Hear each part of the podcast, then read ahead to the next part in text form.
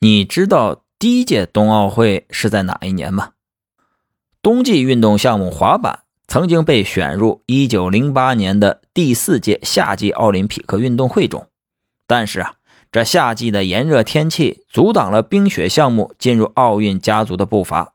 在1924年，法国的夏慕尼举办了冬季运动周活动，两年后，这次运动会才被宣布为第一届冬奥会。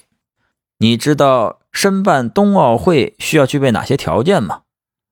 有这么几个气候条件是一定要具备的：一是冬季平均气温在负十至零度之间，如果温度过低，会导致雪质变硬，运动员也容易被冻伤；第二呢是有充分的降雪；三是有良好的山地条件，北纬四十度至六十度。是历届冬奥会举办城市最为集中的地区，是举办冬奥会的黄金纬度地带。